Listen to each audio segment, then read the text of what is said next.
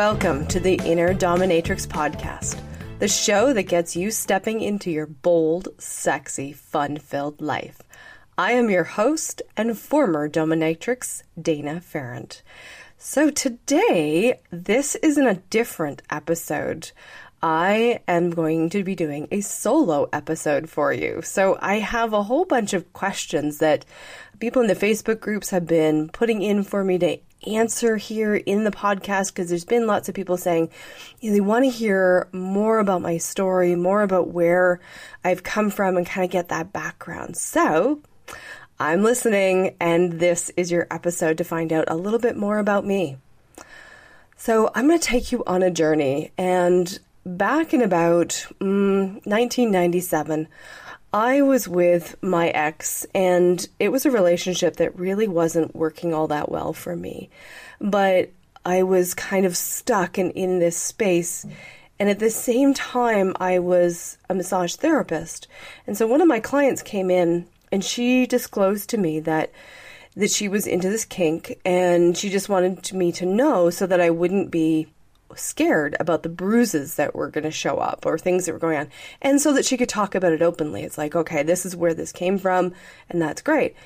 And what was going on was that, you know, being that I had a relationship that wasn't working for me, and here she is disclosing about the kink, which had always been a little bit of a niggle for me. There was always something about, you know, that piece. It was like, ooh, that's kind of interesting, intriguing, sexy and I wanted to know more. So I started to ask her questions, and bless her heart, she was so open with me. Every time I asked a question, she would share um, without reserve, and it was always a way of you know explaining it so that it wasn't it wasn't dirty, it wasn't abusive, and it was always intriguing because she was absolutely passionate and still is passionate about the kink. And so gradually over time, you know, I was just more and more intrigued. And quite honestly, this, you know, this kind of conversation went on for a while and I I did sort of explore into the kink with my ex uh, for a little bit, but that really didn't go very well. So then we, you know, shut everything down again and and it wasn't until 2006 when we separated that I really felt free to dive in headfirst. So at this point, I had done so much research and so much reading, and I knew intellectually what was going on, and I had had a lot of conversations with people, frank, open conversations. So I dove in full on. I, you know, first play party, I'm there. I'm like, okay, so let's go. Let's get into this. And you know, I'm not going to get into specifics and details of the the parties because that's really not my platform. But what I do want to touch on is that I met somebody there who took me on a really interesting journey. So I got to back it up. I had been through quite a bit of sexual abuse as a as an early teen and late teens. Um, a few different partners that you know that that was going on with. So there was a fair bit of trauma still in my body. And although I'd done the intellectual work around that and, you know, I was functioning, there was still clearly a lot of stuff that it was still showing up. I mean, just the fact of, you know, my ex and how that was not a great relationship for me there were things that weren't resolved. And so I met this person who, you know, took me through a scene that really allowed me to release the trauma from my body. And I know for a lot of people, if you're not familiar with kink and, and the BDSM world, that seems crazy. It seems retarded that I would go somewhere that on the outside seems so abusive to heal from my abuse and my trauma as a kid. But that's what happened for me. And and I really discovered the healing side and the spiritual side of the kink and the BDSM world for me. And that's where I really took it on this journey when I when I changed sides, so to speak, and you know, went from that submissive role into the dominant role I really wanted to bring that experience of healing to people. And so it was always about transformation and, you know, getting to know where where the client was at and, you know, what they wanted or, you know, wasn't always a client. A lot of times it was it was people that I knew, not necessarily professionally, but but still it was you know getting to know what's going on with them, what's up with them, where do they want to shift and change, and then in the context of this magical world, you know, taking them through this journey where you know we set up a scene and slowly ramp up the pain engagement so that it's releasing the endorphins and it's starting to push the limits and you release the endorphins and you push and you and you ramp it up slowly. You know it could be over an hour 2 hours or more. And in doing that what it does is it it actually releases the chemicals in your body so that you hit a high very much like you know what a lot of people experience when they take um, ashwagandha. I think I'm pronouncing that right. You know, the drug that induces those hallucinations, and you have that really deep spiritual connection. And this is the same kind of thing. It, it puts people deeply in their body. They get really connected. And in that process of ramping it up, what you're doing is you're breaking down the walls and the resistance that people have to being in their body and done well, the person at the end is left being so deeply connected to their body that the only thing that exists is that moment. And most of the time, that moment and just the two of you. It, like the rest of the world just kind of like disappears. It's incredible. You know, the, the high that comes from that is absolutely profound. And then the other really cool thing that happens is that the person starts to get to realize that they're way stronger than they thought they were because what they went through was more than they thought they were capable of. And that's always been the passion and the drive for me is to show people how brilliant they are, how strong they are. And you know, when I was playing with the whips, it was that was a tool to get people to see that. And it was fun, it was exciting, and it was exhilarating. And, you know, for me being the dominant, there was a high that goes with it on my end as well. And it's just gradually over time things changed. So, so I played in that world till about 2012. So it was six years of being really intensely involved. In 2012, yeah, so 2012, the community decided to ostracize me, and they started spreading rumors and saying bad things about me, and uh, it was just a big mess. And I'm not a one for drama anymore. I don't like it, and I'm not going to stay around, so I just pulled out. And I dropped everything and closed up my dungeon and you know, called it a day because I was kind of transitioning out of it anyway. I had started playing around with some more advanced energy tools and really, you know, kind of diving into it from that perspective and being able to get people to drop into surrender without needing to beat it out of them because quite honestly, it's a lot of work to beat people. It's a physical strain and as I've said before in other podcasts, I'm the lazy dominatrix now. so I really love to play with the energy of it. The energy to get people to drop into that space of surrender. But even more than that, you know, is to work with people to get them to embrace their inner dominatrix. They get to experience what it feels like to stand in that power, but it's not a power over, right? So here's one of the other misnomers is that a lot of people think that a dominant or a dominatrix is about power over and it's about, you know, anything I want. So I'm going to have some submissive little slave come and do whatever I want and I don't have to, you know, be responsible for anything. And it's actually very different from that. So if you take on a slave or a submissive, you are actually taking on responsibility for that person and their well being, and they're putting themselves in your care. So, you know, instead of it being about power over, it is this interesting piece of service. It's a place where your focus and your concern is on the other person.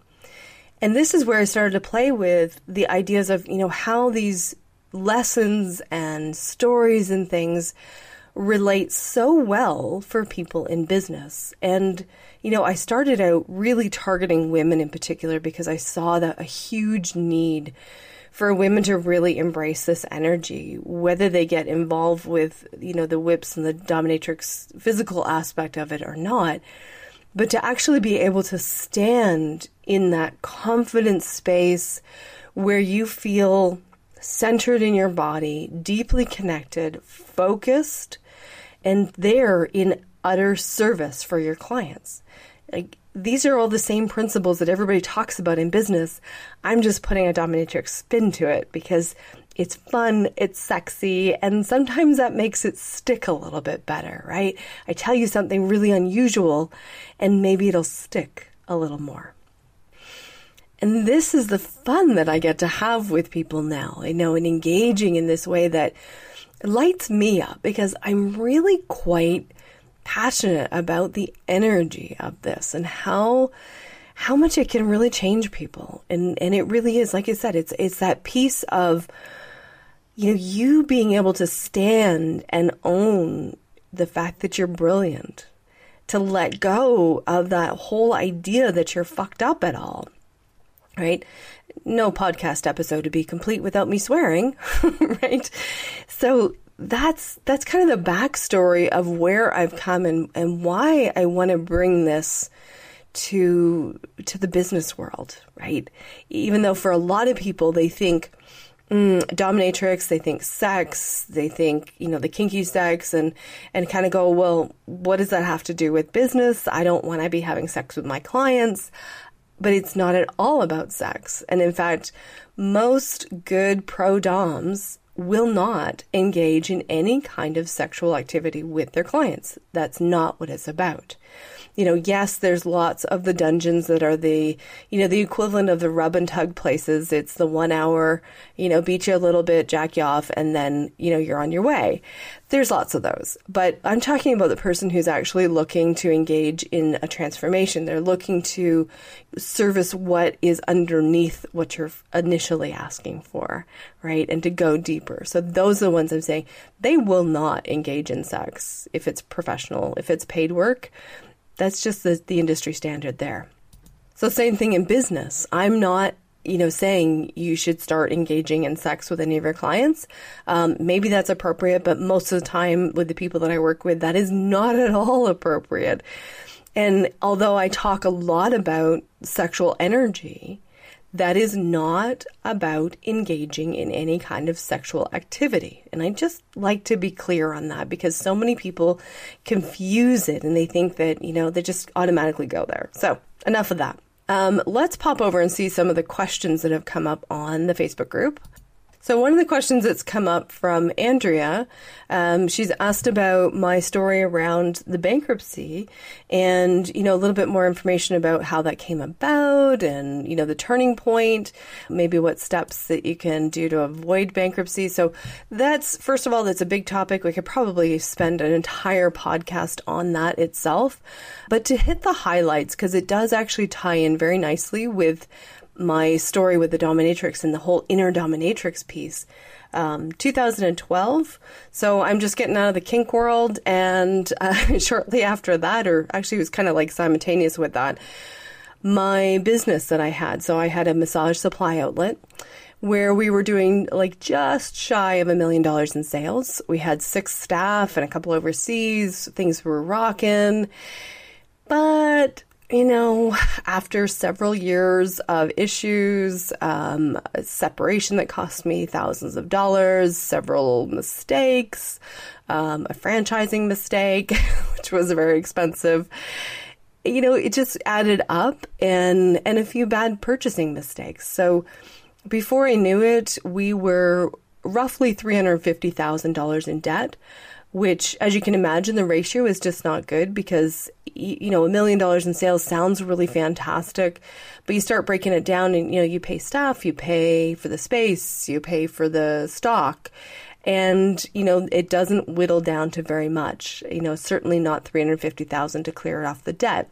And then to make it worse, most of that was on credit cards, which is not a good business choice, but as often what happens when you're, you know, a small to medium sized business is that you end up financing on your own personal um, credit and you rack this up. So I had, you know, I had all those wonderful points cards, um, points out the wazoo of everything. I, I always had free coffee at Starbucks. So one of my cards was a Starbucks card. So, you know, but that cost was really, really high. So that amount of debt we were paying about $4,000 a month in interest. So what happened in 2012 is that we had a, a trifecta of bad things happen. We had some big clients that stopped paying. They just weren't going to pay their bills. Um, so we were out that money.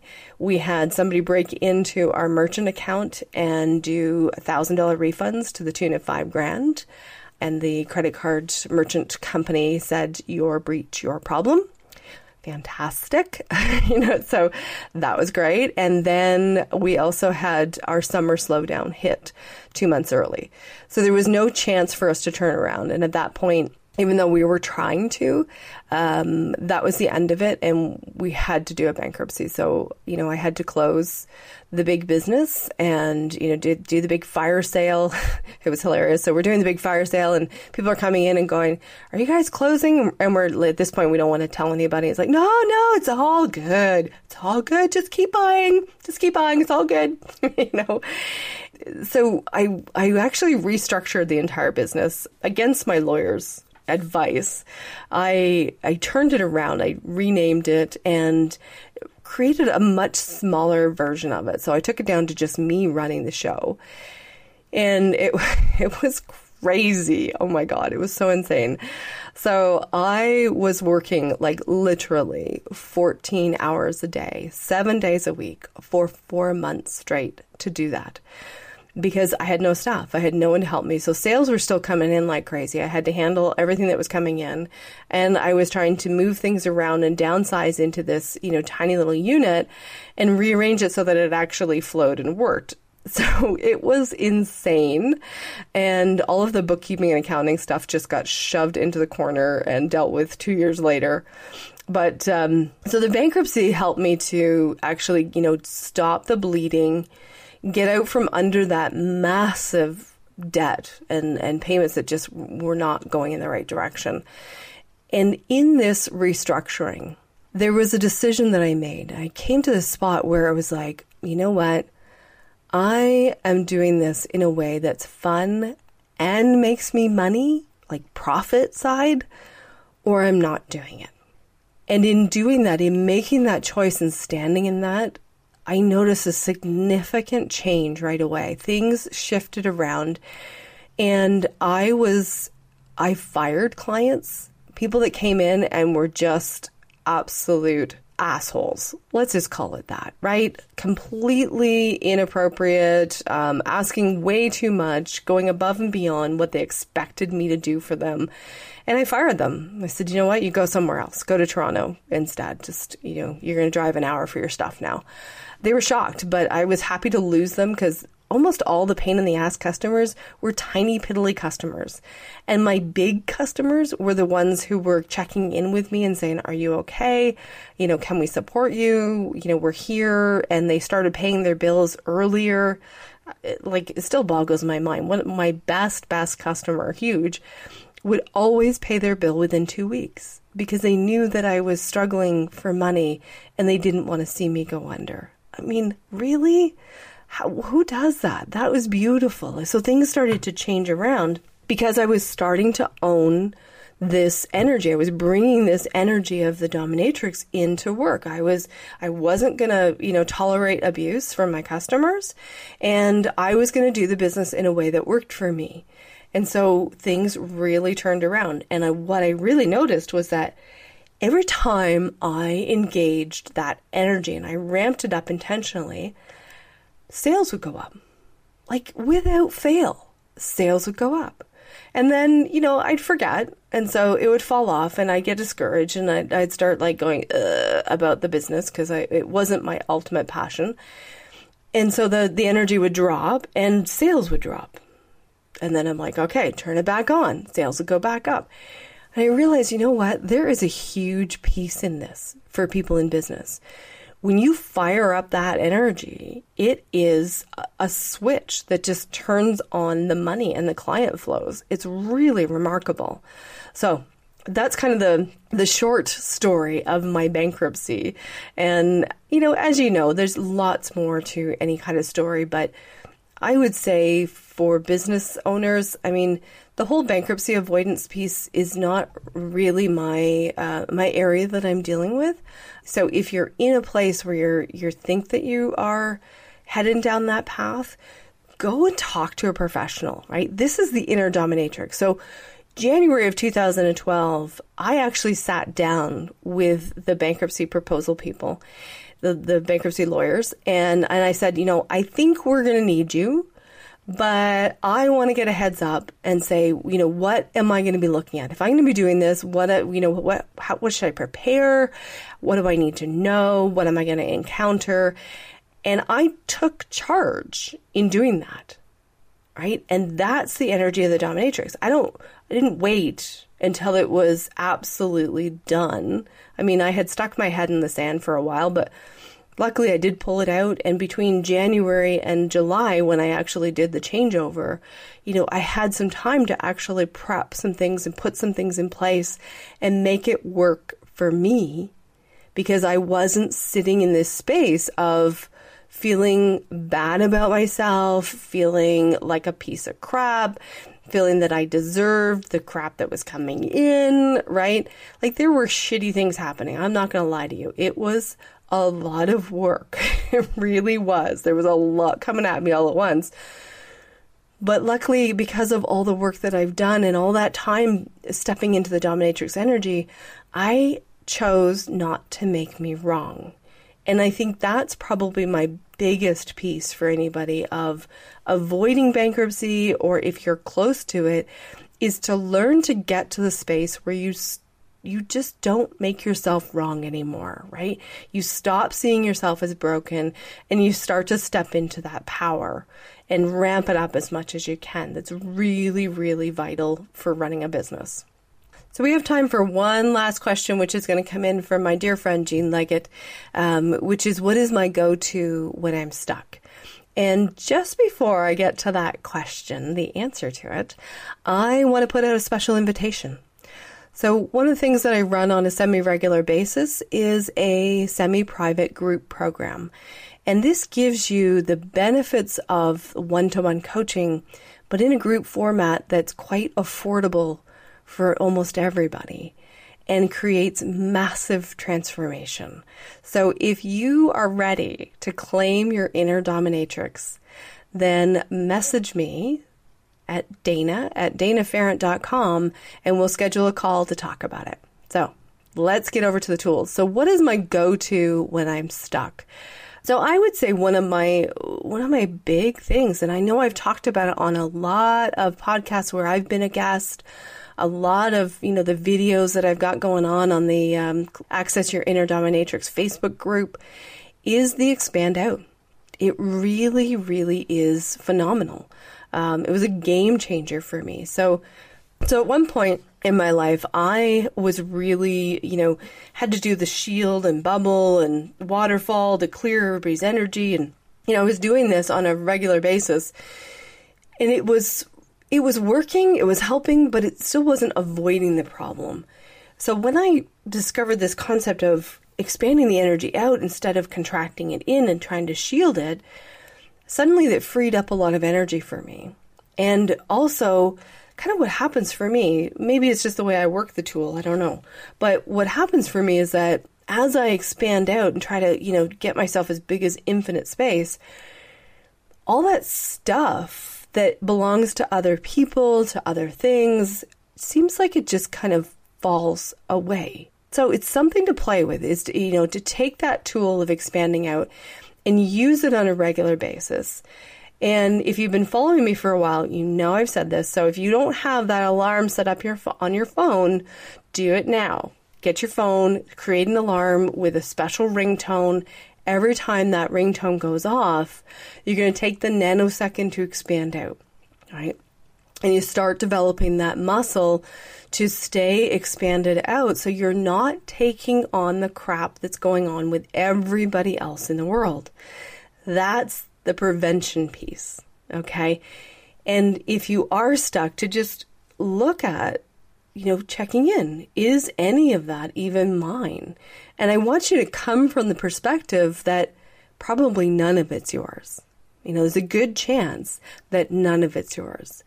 And what if you start there to just slough off everything that's yours instead of a lot of people come from initially like, oh, I'm feeling it, therefore it must be mine. So there, you know, because I know I'm fucked up, so this must be mine, right?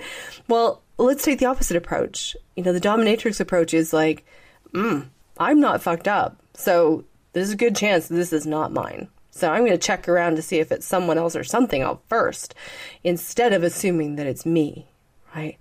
And those two pieces are really my go-to every time. There's there's not a lot of other tools. You know, there's tools that kind of direct you to being aware of the energy, to direct you to being aware of your choice and all those kinds of things. But ultimately it comes down to is it even yours? And then what do you want to do with it? Right? Really, really simple, but not necessarily going to be implemented overnight. It takes some muscle development. So that's why I like the idea of put the ringtone on your phone so that something else is reminding you. Your phone is reminding you instead of your brain trying to remind you because your brain is will let you down. Trust me, it will not remember. so especially if your brain's anything like mine. You know, I meet those people at networking events. I'm like, hi, yeah. You know, in the background, I'm like, I don't know who the hell that is, but hey, how you doing? right. So never trust your brain. All right. So we are going to wrap up this episode. Let me know if you have any questions that you want me to answer on the next solo podcast. So Dana at danaferrant.com. And until then, have fun. Thanks for tuning in to The Inner Dominatrix, the show that lets you step into your bold, sexy, fun filled life. If you enjoyed this episode, I would love for you to tell your friends about it. And if you're ready to own your inner dominatrix, then hop over to my website, innerdominatrix.com and let's have a conversation to get you rocking your bold, sexy, fun filled life.